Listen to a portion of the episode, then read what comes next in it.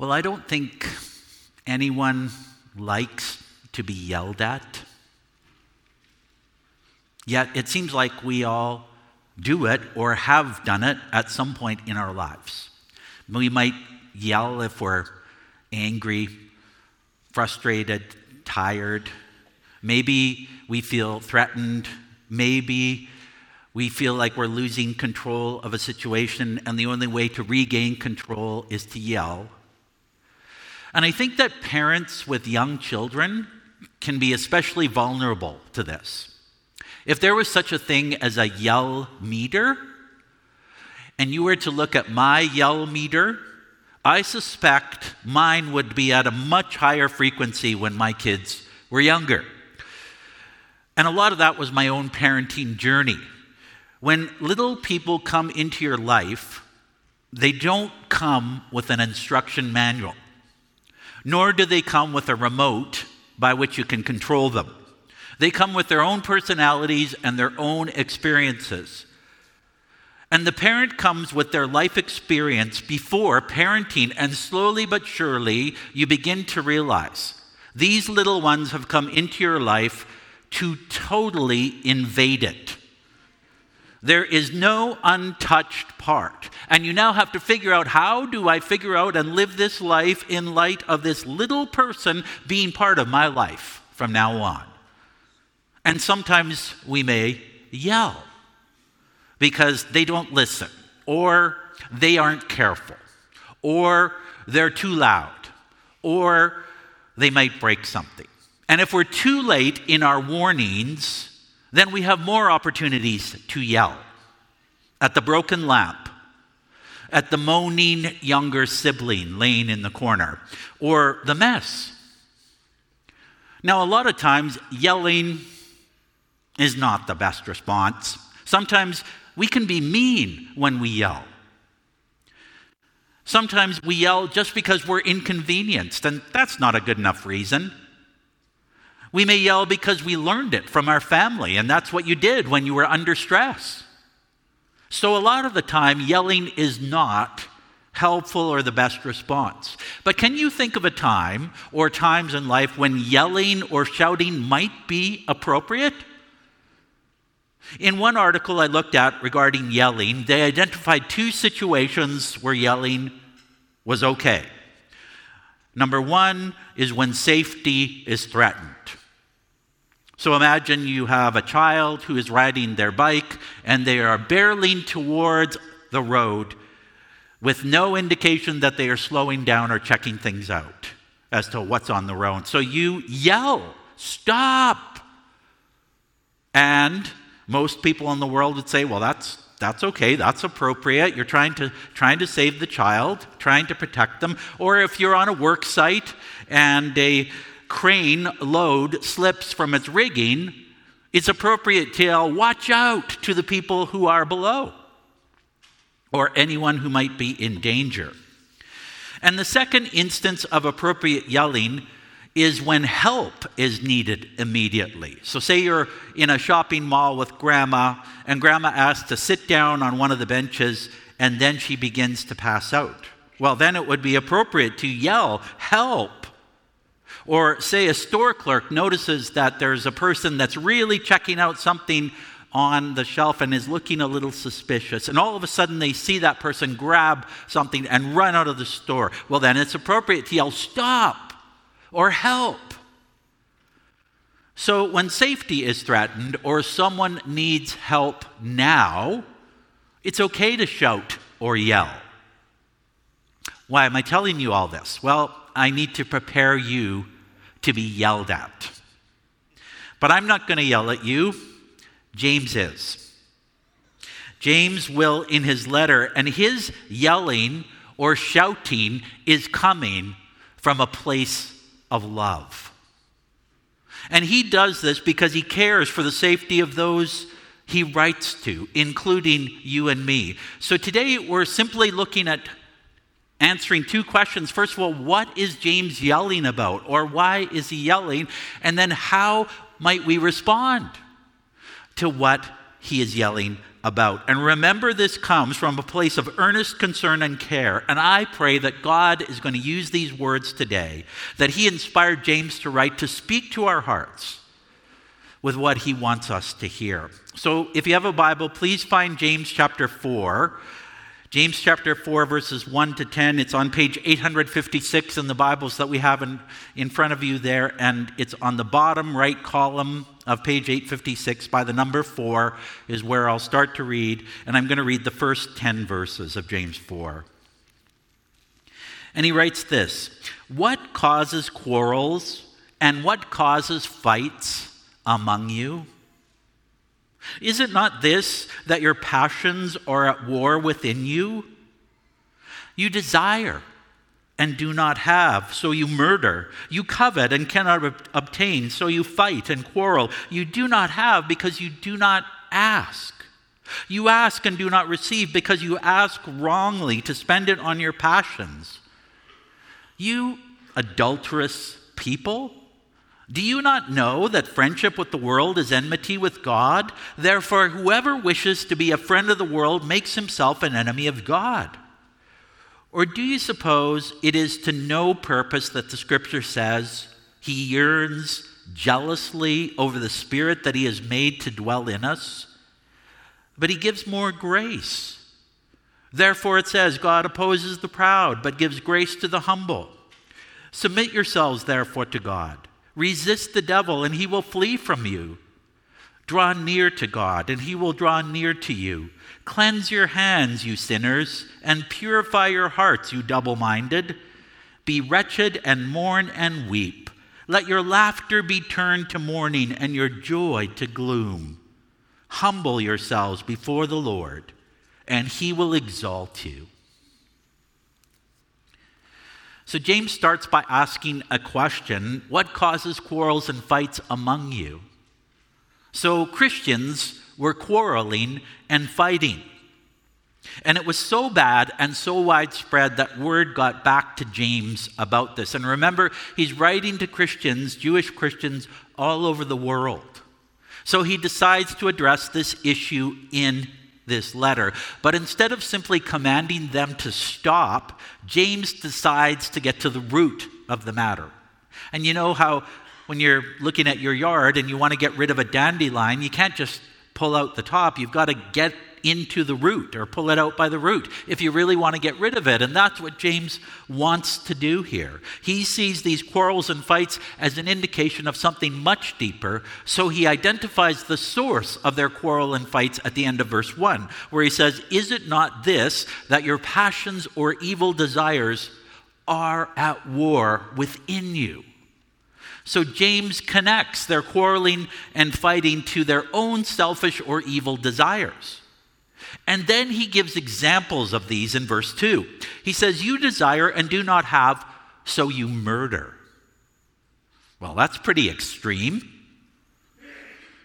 If it's literal murder, and some think that's exactly what he's talking about here. There was a Jewish group called the Zealots who believed that the only way to solve the problem of Roman occupation was to kill Romans. And they might have brought that solution into their relationships in the church. Or James could mean murder figuratively, like spiritual murder. And Jesus did say that anyone who has anger or angry bitterness in their heart towards another, it's like they are murdering them in their hearts. But the desire for something that they did not get resulted in murder, literal or spiritual. And then he goes on and says, You covet. Well, there's another evil desire and you cannot obtain, so you fight and quarrel. So the evil desire leads to quarreling. And then the evil desires lead to problems with their prayer life. For he says at the end of verse 2 you do not have because you do not ask. But then when they do ask in verse 3, you do not receive because you ask wrongly to spend it on your passions. So evil desires often prevented them from praying but when they did ask in prayer, God wouldn't grant their request because they only asked to satisfy their evil desires. And then we come to verse 4, and here is where the yelling starts. So, verse 4 You adulterous people. Or literally, you adulteresses. But he's not just addressing the females, he means everyone who's quarreling and fighting. Well, that's quite jarring, isn't it? You don't get very far with a crowd by calling them adulteresses. And it seems like it's out of the blue because he doesn't even mention this in the previous verses. But to a Jewish reader who knew the Hebrew scriptures, they might immediately get the connection because James is not the first one to call the Israelites adulterers or an adulterous people. God did that through his prophets when Israel went after other gods. And the covenant between God and his people was like a marriage where God was the groom and his people were the bride. So when they went after other gods, it was like they were an unfaithful bride. In calling his readers adulteresses, James brings to their minds spiritual unfaithfulness to God. And then he explains the, sp- the specifics of their spiritual adultery in the rest of verse 4. He says, Do you not know that friendship with the world is enmity or hostility with God? Therefore, whoever wishes to be a friend of the world makes himself an enemy with God. And so, this is the answer to our first question What is James yelling about? He warns against the deadly condition of friendship with the world. He claims that anyone who becomes friends with the world becomes an enemy of God. And to be an enemy of God is a soul threatening situation. But I think we might struggle a bit to understand the seriousness of this because we might wonder what's the, what's the big deal of being friends with the world and friends with God? And friendships come and go, and some are more serious than others. So, why does James yell about this? And it all depends on the meaning of the word world. So, James is not talking about planet Earth when he mentions the word world, nor is he talking about the population of the earth. Here, James uses world to refer to the system and values of a society apart from God. Dallas Willard defined the word as our cultural and social practices that are under the control of Satan. John Mark Comer defines the world as a system of ideas, values, morals, practices, and social norms that are integrated into the mainstream and eventually institutionalized in a culture which is corrupted by the twin sins of rebelling against God and the redefinition of good and evil. So the world is the system, practices, and standards associated with secular society. And a secular society is one that attempts to live as if there is no God. And this contrasts with the Christian worldview that believes that God tells us the truth about reality through His Word, whereas the world tries to shape reality with its own redefinition of truth. Now, these definitions hopefully help us to see why James yells. A system that is anti God and redefines good and evil according to its own preferences is something completely foreign to a Christ follower, or at least it should be. You can't claim to be a Christian while living in agreement with the values of Satan's system. And when we think further about friendship in the first century, it further explains why James yells. To us, a friend might be just an acquaintance on social media or someone who maybe drops in to watch a movie, and you have the occasional or the few life devoted friends who are willing to sacrifice for you. But friendship is all across the spectrum, whereas in the first century, friendship was a lifelong pact between people with shared values and loyalties. And that's the kind of friendship James is talking about here. Anyone who is friends with the world is joining with its values and its priorities. And since the world aims to live as if there is no God, friendship with the world means to adopt this value. Well, how can a follower of God live as if there's no God? And maybe you know people like this who used to walk with God and now they don't. And I suspect that many who have taken this path did not do so consciously, at least initially. They didn't wake up one day and say, you know, last night I was a follower of God, today I'm going to leave all that behind and become a child of the world. No, it was just like one little thing. And it led to another and to another, and the gap between walking with God becomes larger and larger.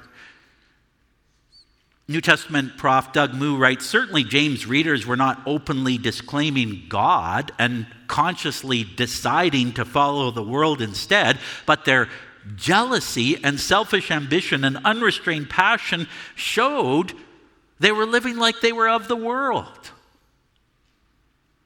So James yells, You adulteresses. It's like he's saying, Wake up. Look at what's showing up in your lives. Don't you know that these are the attitudes and behaviors of people who live according to the world system and values? And James has given many other examples of friendship with the world in the previous verses we've gone through, like being double minded or having a dual allegiance, one to God, one to the world. It looks like hearing God's word but not doing it in James 1 22. A friend of the world shows no concern for the vulnerable and oppressed in society. They show favoritism based on external appearance. They don't tame their tongues. They see a person in need and don't do anything to help them, but just speak religious sentiment. And people who are friends with the world will agree with the redefinition of good and evil. And John Mark Comer lists a whole bunch of these in his book. I'm just going to highlight a few. A friend of the world agrees with the redefinition of love as lust. And marriage is redefined not as a covenant of lifelong faithfulness, but a contract for personal fulfillment. And greed is redefined as being responsible to shareholders. And gross injustice towards factory workers in the developing world is redefined as globalism. And environmental degradation is redefined as progress. And Marxism is redefined as justice. And abortion is redefined as reproductive justice. And a TV show or movie that has coarse language, inappropriate scenes, and graphic violence is redefined as normal, even good. And for a Christian to befriend the world, meant you would have to unfriend God. But it's much more than a simple adjustment on a social media platform, it's a wholesale movement away from God to friendship with the world. And you not only leave behind God as a friend, you become his enemy, according to James. He makes it clear there's no sitting on the fence, it's either one or the other. But we must keep balanced with this. For some Christians take this and say, okay, well, if we can't be friends with the world, we must completely separate from the world. But that's not how Jesus taught his disciples. He commanded them to be salt and light. So we are required to separate from the sinful practices of the world, but we need to be in the world and shine Christ's hope and life to the people of the world. So James yells to get our attention and take this seriously. He yells to wake us up to the danger of friendship with the world. How do we respond? Or could we? And it's simply this to deal with the deadly condition of friendship with the world, we must continually come close to God or draw near to God, as this text says. And in the rest of this passage, James shows us how to respond. And he actually gives about eight commands or so. Uh, one, submit yourselves therefore to God. Two, resist the devil and he will flee from you. Three, draw near to God and he will draw near to you. Four, cleanse your hands. Five, purify your hearts.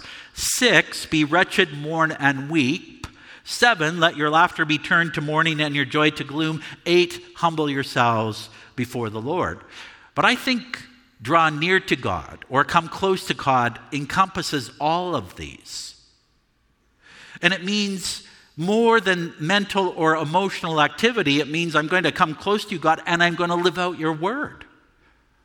So I'm going to take seriously your word, and I'm going to respond to that person in need with more than religious phrases. And I'm going to work on taming my tongue by your Spirit's help, and I'm going to work on growing in wisdom by the Spirit's transformation of my mind.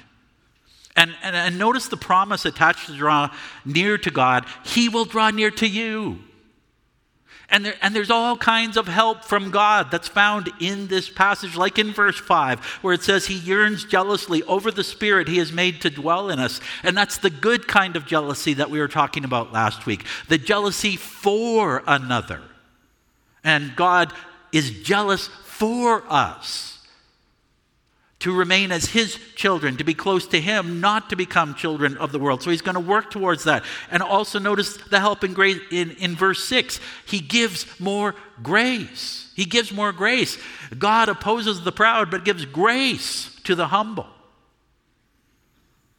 Or look at the, his help in verse 10 humble yourselves before the Lord, and he will exalt you or lift you up. So there's all kinds of help from God for us to be friends with him in the way that James commands here. So, how do we draw near? I just want to touch on some of these briefly. Submit yourselves, therefore, to God, is one, which means we actually have to see the Lord as our Lord. That we have someone who is over us. And the world tells you that you are the Lord of your life. And when we believe that, we try to live that way, yet we're actually enslaved under sin, under the realm of the devil. So when we submit to the Lord as our Lord, we submit to one who wants the best for us and died for us. We also come close to God by resisting the devil, and he will flee from you. So that means we need to acknowledge the devil as real and that he's opposing us and that he's working against us. Yet we can resist him, and when we resist, that automatically drives us to God because we realize the devil is more powerful than us, but God is infinitely more powerful than the devil. And so we are closer to God, and he enables us to resist the devil. And then James uses priestly language in verse 8 to give us another way to draw near to God. Cleanse your hands, you sinners, and purify your hearts, you double minded. So that's kind of more yelling. But it brings the Jewish reader back to a worshiper approaching the temple or tabernacle. And before they entered close, they had to cleanse their hands and purify their hearts. They had to go through a sacrifice and participate in cleansing rituals as they prepared to meet with God. Which means that you and I, when we come before God, we have to watch out.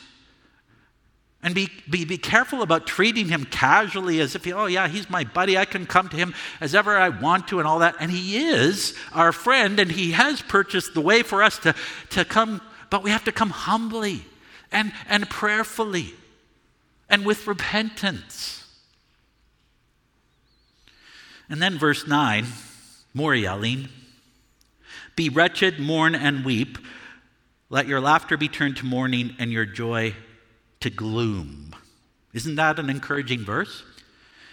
And if you are talking to someone about coming to Christ, please don't direct them to James 4 9 as the first verse they read in the Bible. Um, it seems like James is the ultimate killjoy here, but he's not against laughter and joy. He's against trivial laughter and joking about sin and friendship with the world. You might have heard people say, you know, oh, I might not be going to heaven, but when I get to hell, I'm going to see all my friends and we're going to have a great old time. Ever heard that one? And James is saying it's not okay to minimize friendship with the world and just laugh it off. If you want to get close to God and you've been a friend with the world for a long time, it's going to take some serious repentance and sorrow over the pain that has been caused and a turning to God. Yet God sees the earnest heart and He honors this. Whoever humbles themselves, He will exalt.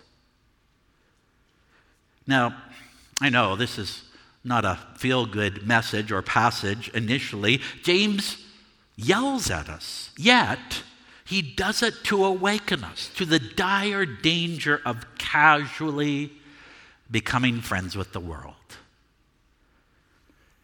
And I don't know if you've noticed, but the world is becoming increasingly hostile to Christians. At least Christians who won't agree with the world's mad dash towards a society without God.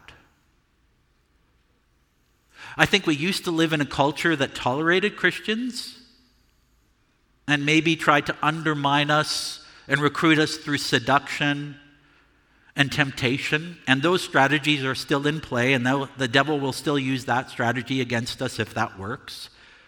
But now the world has added the tactics of intimidation, shaming, and silencing. So there's no room for a respectful dialogue and disagreement. You either agree or shut up.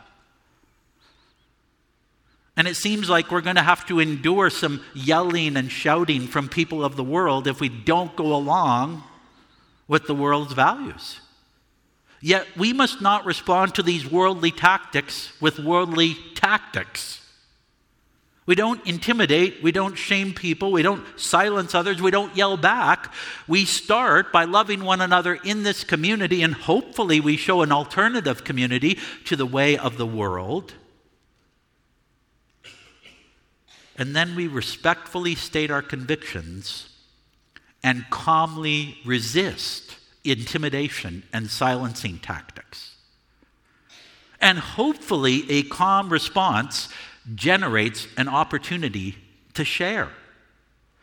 And we must also love those who are living by the way of the world. An angry Christian does not gain a hearing with someone who thinks the world's ways are right, but a loving Christian who remains true to their convictions, yet cares for the person they disagree with, can get somewhere. And it starts by drawing near to God in our personal lives and walk. And from Him and His strength, we go forth into the world to love people while remaining separate from the world's practices and values. And for that, we need God's grace and power and help. And thankfully, He gives more grace, according to verse 6. And so I want to leave you today with two very simple prayers that you might pray or incorporate into your life. The first one has to do with friendship with the world, just in our personal walk and lives. And it goes like this. So, prayer number one Lord, please empower me to leave worldly friendship and come closer to your friendship. So, Lord, please empower me to leave worldly friendship and come closer to your friendship. And then the second prayer is about our interaction with others in the world and our witness in the world. And it goes like this Lord, help me to be in the world with love while not being of the world in values. Lord, help me to be in the world with love, but not be of the world in values. And Lord, as we come to you today, we need your help. For the world has really turned and changed and become more hostile towards Christians. And our natural reaction is to strike back, to fight, to quarrel, to hit them like they hit us. But that is not what you did, Lord. You calmly resisted the pressure by the Pharisees to conform to the way they things thought sh- they, the way they thought things should be done. You calmly resisted the Romans and their appeal for you to just say you weren't a king. You, you persevered right to the end. You did it quietly. You did not open your mouth in the sense of loud protest or fighting. And through that, you saved and are saving millions. So help us, Lord, in our own personal lives. First of all, if there's anything in our lives where we have been become friends with the world and we are harboring that friendship and we are nursing it, help us to see that and say goodbye to it. And, and, and then, Lord, there, there's people all around us who are living according to the ways of the world. And, and we can get angry. We can get frustrated. We might want to shout. But help us to love while calmly resisting the pressure. Help us to gain a hearing and calmly explain the hope that we have in you. And help us to become more and more a community that reflects your values, your love, and your glory. We pray this in the name of our Savior Jesus Christ, who loved us and gave himself for us so that we could come near to God. Amen.